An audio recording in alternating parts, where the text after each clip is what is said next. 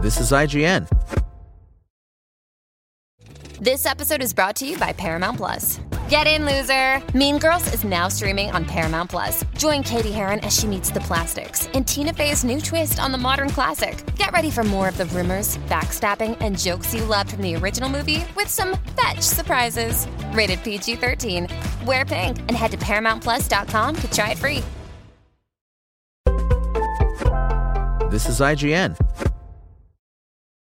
Microsoft will pay $20 million in fines after settling a legal dispute with the Federal Trade Commission, FTC, in which it was found to have breached data protection laws by collecting and holding information on children using Xbox without proper parental consent. The complaint said Microsoft had breached the provisions laid out in the Children's Online Privacy Protection Act, COPPA. The law stipulates that online service providers must notify parents of their intentions and seek consent before they can collect and use the personal data of children under the age of 13. According to an FTC press release, children were able to create an account to use Xbox services by entering details including their first and last names, email addresses, dates of birth, and even their mobile numbers up until late 2021 into the online form. Only once all of the information had been entered were the minors asked to involve their parents, who would then go on to complete the form and create the account.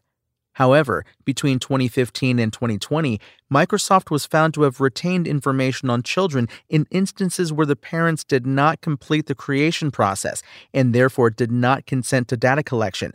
In certain instances, this information was held for years, despite the COPPA maintaining a provision that such data must be retained for no longer than is reasonably necessary to fulfill the purpose for which it was collected. The complaint also said Microsoft combined the gamer tags and avatars of children under 13 with the unique persistent identifier created for all such accounts and could share this information with third-party app or game developers.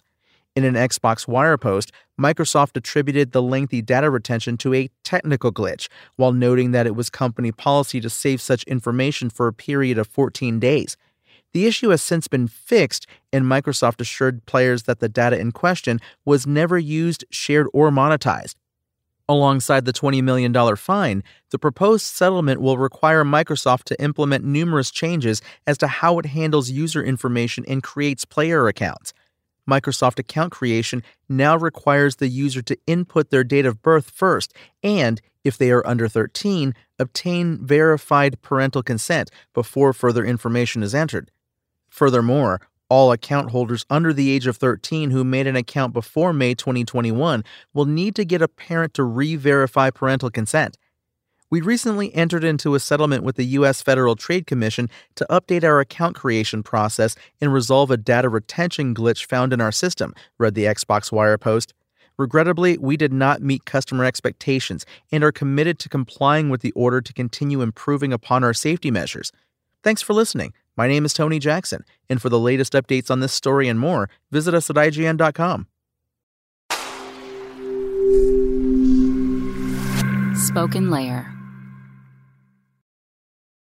Want to learn how you can make smarter decisions with your money? Well, I've got the podcast for you. I'm Sean Piles, and I host NerdWallet's Smart Money Podcast.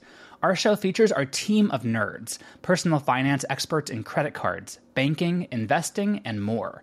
And they'll help you make the most of your money while cutting through the clutter and misinformation in today's world of personal finance. You'll get clarity on strategies to help you build your wealth, invest wisely, shop for financial products, and plan for major life events. Listen to NerdWallet's Smart Money Podcast wherever you get your podcasts.